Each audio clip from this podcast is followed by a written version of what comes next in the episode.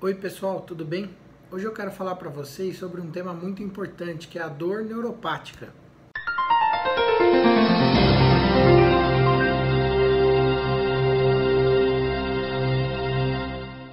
A dor neuropática é aquela que acomete o nervo.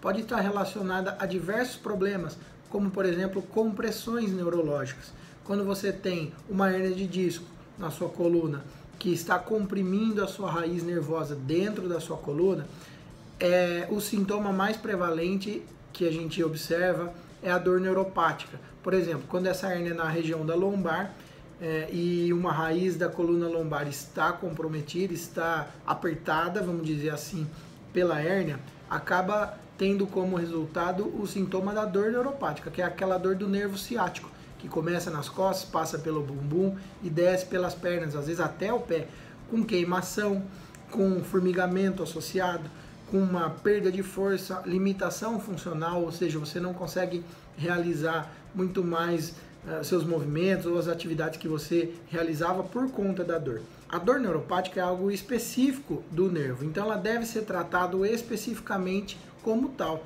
Existem medicamentos especiais para serem usados quando a gente fala em dor neuropática.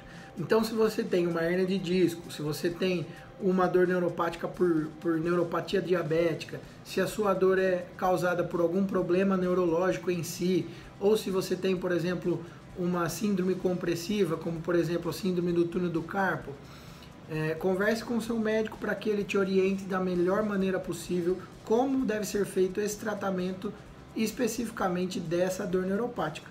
Obrigado, pessoal. Até